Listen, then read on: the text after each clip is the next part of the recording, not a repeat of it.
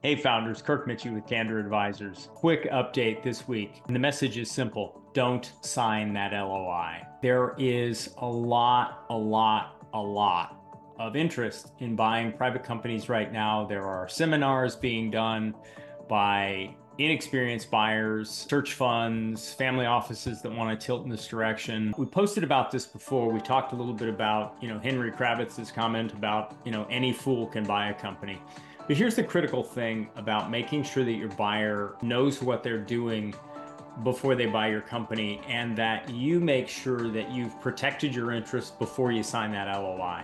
Look, most LOIs are non binding, but nonetheless, what an LOI does typically is give exclusivity to a buyer during a period of time where you're not going to get a chance to go back and amend things or update your financials or get yourself in a good position to command the highest possible price or the best possible terms or the most legacy control over your business.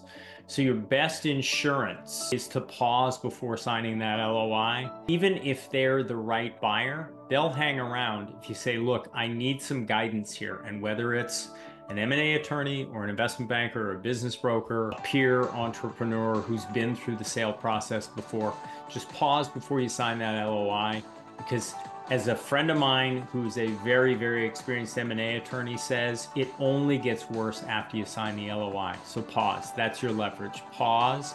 If it's the right buyer they'll hang around. They'll let you get prepared. If we can be helpful in any way just navigate over to candor-advisors.com and first, click on the insight section. There's a hundred plus videos that cover just about anything that can come up in the business sale or M&A process. And then if there's something more specific you think we uh, can help with or you need help with, click on the green button that says talk to Kirk. Give me as much detail as you can in there. Obviously, we don't have an NDA in place, so only as much as is comfortable to you. But go ahead and lob in a question in there, and we'll get back to you right away.